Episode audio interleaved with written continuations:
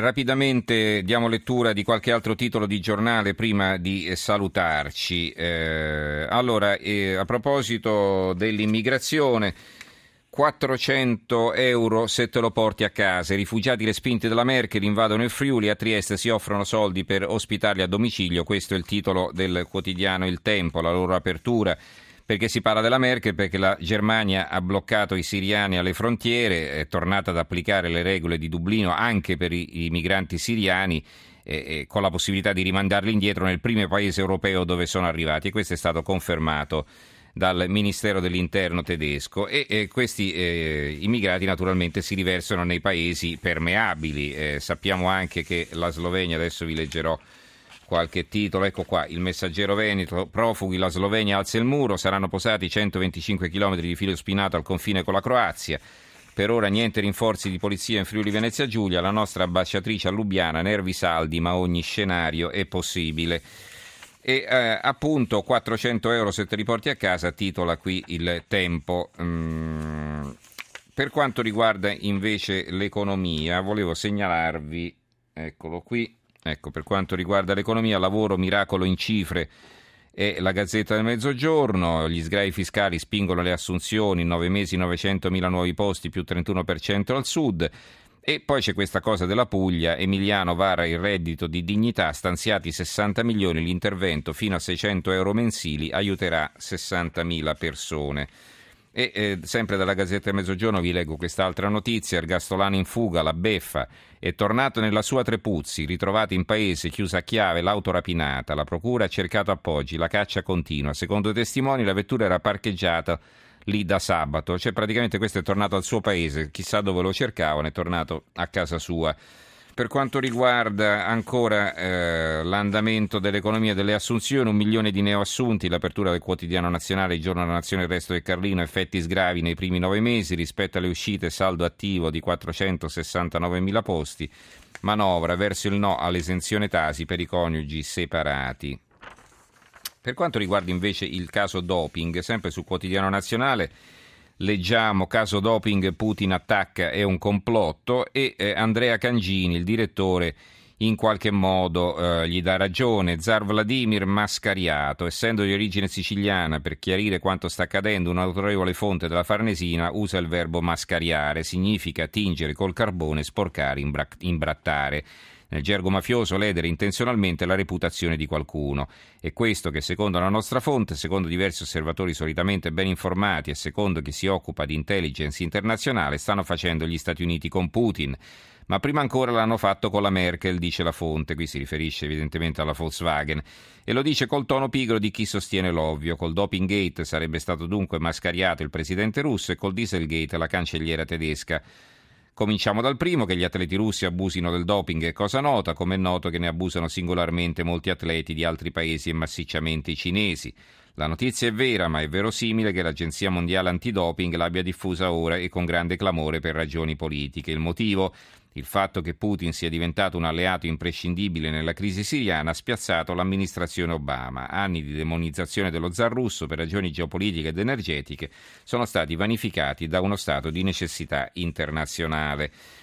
Via il capo dell'antidoping russo a rischio le medaglie olimpiche, il titolo del Gazzettino di Venezia. Eh, la Gazzetta del Mezzogiorno, doping di Stato per lo zar è una provocazione politica, è la Gazzetta del Mezzogiorno e poi eh, ci sono anche altri titoli che adesso ecco qui il giornale, quella del doping rischia di diventare una guerra mondiale e il commento di Paolo Guzzanti. Sulla spending review sapete di eh, Perotti che se n'è andato, eh, il, uno dei commissari eh, che doveva tagliare, doveva suggerire come tagliare i costi eh, della spesa pubblica, eh, libero, la spending QQ fa un'altra vittima, tagli impossibili via il quarto commissario, il giornale tagliano le mani a chi taglia gli sprechi, lascia anche Perotti, la spending review è fallita, rubare al pensionati è più facile, e il foglio, beato il paese che non ha bisogno di eroi per tagliare la spesa pubblica, Perotti è solo l'ultimo zar alla spending review a mollare, ma a Londra e, a Londra e Madrid i governi spo, sforbiciano in prima persona. A proposito della visita del Papa in Toscana, L'avvenire apre così, Chiesa umile e inquieta, discorso di indirizzo del Papa al convegno ecclesiale di Firenze, dite no alle tentazioni per essere sempre con la gente e lontani dal potere. Il quotidiano nazionale, il giorno La Nazione Resto e Carlino, in particolare La Nazione, ci titolano ampiamente, processo alla Chiesa italiana, Firenze, il Papa, non sia ossessionata da potere e denaro. E c'è il commento, del quale però compare solo il titolo in prima pagina, del direttore della Nazione, Pier Francesco De Robertix, Vatilix sullo sfondo, questo è il titolo. Il Tirreno, l'abbraccio dei toscani al Papa, l'edizione Prato Pistoia Montecatini, sapete che è andata a Prato, il Papa, e difatti qui c'è una grande foto del, eh, della piazza eh, dal pulpito di Donatello, qui eh, in piazza a Prato. A Prato difende la dignità del lavoro, a Firenze incita la Chiesa a stare più vicina al popolo. L'abbraccio dei toscani al Papa. Ci sono le prime eh, otto pagine dedicate a questa visita, pensate un po', eh, con tantissimi richiami in prima pagina, nella città cara a Maria eh, a Prato sarebbe Prato, poi l'incontro ravvicinato, eh, 70 persone hanno potuto stringere la mano al Papa durante la visita al Duomo, la notte l'emozione, eh, si parla di un bambino che ha, ha aspettato i genitori l'arrivo del Papa tutta la notte, la delusione dei malati, persone invece disabili soprattutto che non sono riusciti ad arrivare eh, a parlare con il Papa, a pranzo con gli ultimi e si parla appunto eh, dei piatti di plastica, eh, la ribollita e così via. Poi ci sono un paio di commenti contro le condizioni non umane di Paolo Toccafondi, la scelta di rimanere fra la gente di Mauro Zucchelli. Quindi un, un'edizione, un numero eh, veramente quasi monografico, per metà dedicato alla visita del Papa. L'osservatore romano ancora sogna una chiesa inquieta e a Prato condanna corruzione e sfruttamento, invocando per tutti un lavoro degno. Ecco, Sull'osservatore romano, eh, diciamo a parte naturalmente il titolo sul Papa, è molto interessante invece il titolo di taglio centrale.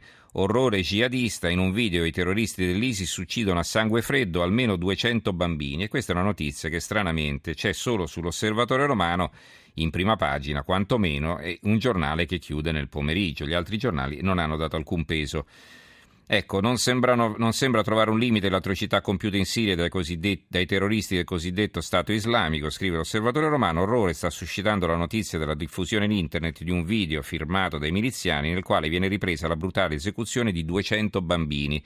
I piccoli, ammassati l'uno accanto all'altro, sono uccisi a sangue freddo da scariche di mitra esplose da una dozzina di miliziani. Immagini di minori assassinati dai jihadisti erano già circolate in rete nei mesi scorsi, ma mai con un numero di vittime tanto elevato.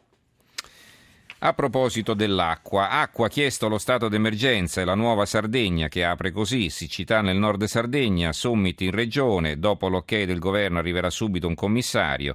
Dalla Gallura al Goceano alla Barbagia situazione critica, protezione civile pronta con le autobotti.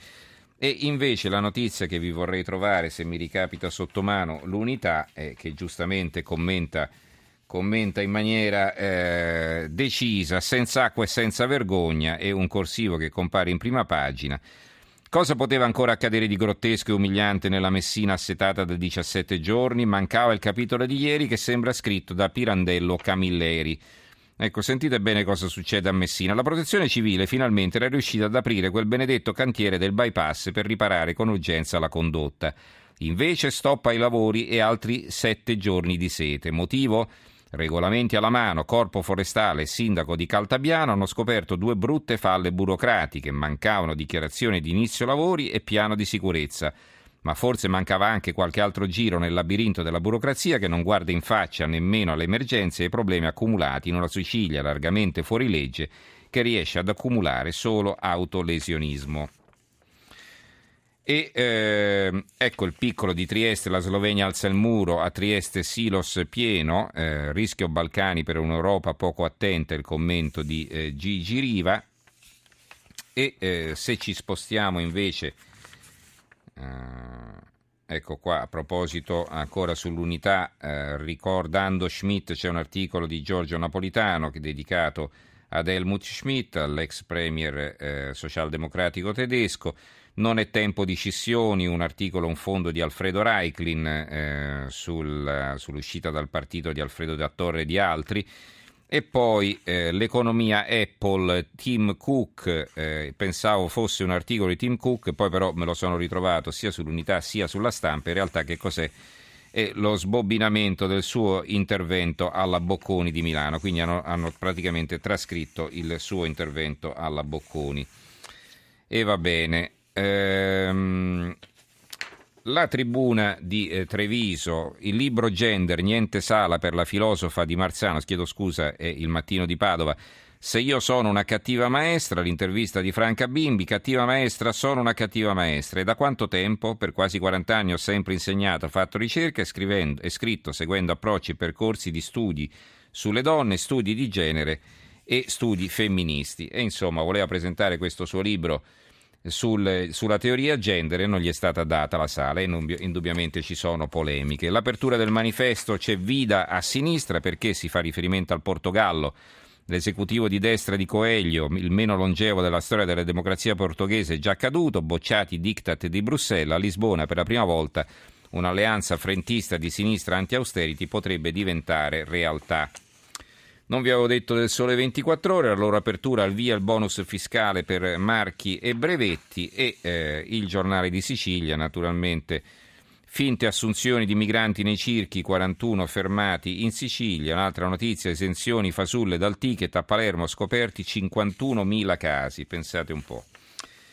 E eh, la provincia eh, di Como è una notizia che ci riproponiamo di riprendere nei prossimi giorni. Sotto l'assedio dei ladri, ecco le foto delle incursioni. C'è una signora che cosa ha appeso uno striscione al balcone. Qui non c'è più nulla da rubare perché gli hanno rubato praticamente tutto.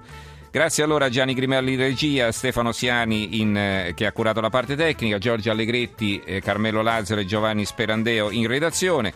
Grazie anche a tutti voi per averci seguito e ci risentiamo domani sera. Linea al giornale radio a Giulia De Cataldo. A domani e buonanotte.